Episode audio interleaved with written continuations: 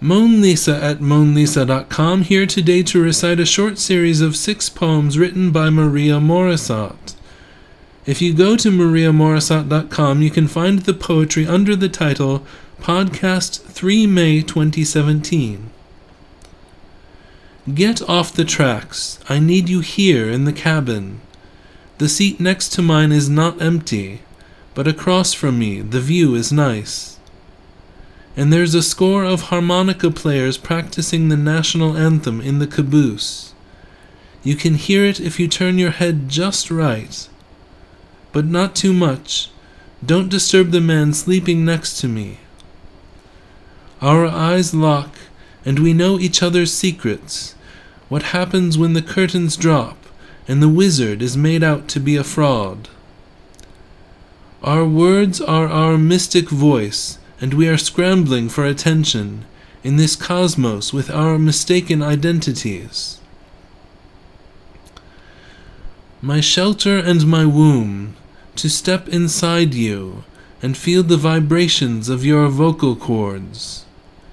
To lull me, even though I do not sleep, even though I do not toss and turn, but play fierce arrhythmic beatings against this enclosure because I want you to hear me the way I hear you. For every pitch perfectly sounded and alive with not death, not silence, not droning on and on and on. I want each syllable to make you swoon, the way you affect my indifferences. Had you thought that I would become still as a sunken ship draped in moss, when I heard you speak. But I am like a roaming wolf at night, howling, howling into the deep black void, too pierced to care who hears, but I know they will not listen anyways. So I take off the drapes from the windows, and I set in the silence of the night a lantern and a thread of hope that you will see the shelter I have made for my own sake, without the room for company. I have seen your shelter as well, where you hide like little foxes in a den, darting in and out without caring who may hear. Rumbling in the earth, rippling through the oceanic cauldron, your echoes.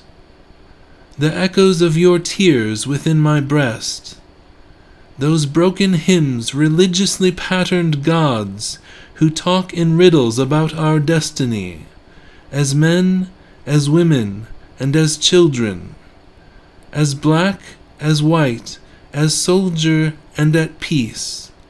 Because peace is the star which we attribute all our hopes and dreams to. Because love is the star which we aim our shuttle towards. Knowing it will burn, knowing in advance that it will devour us. Subtle hints, not so subtle.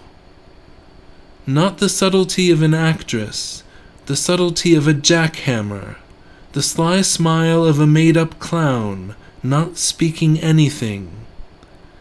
But you speak, and in your words I find myself unable to breathe. Motion imprints on this sensor's skin, leaving traces of you. Traces. An illusory state of love's rehearsed sedative qualities, spoken into a sea where swimmers fail to realize they are drowning in. We part ways. No, we part our lips. We contextualize a little bit of our culminating point Read arrhythmic diary entries. Speak arrhythmic placebo Holden conglomerate transfusionisms and oriental proximities to each other's descending stairs. Down. Down the spiral, naked and without text. Just spoken words coming from the dark. If you enjoyed this podcast, please subscribe to my YouTube channel and like my Facebook page. Thank you for listening. This is Moan Lisa at moanlisa.com, signing out.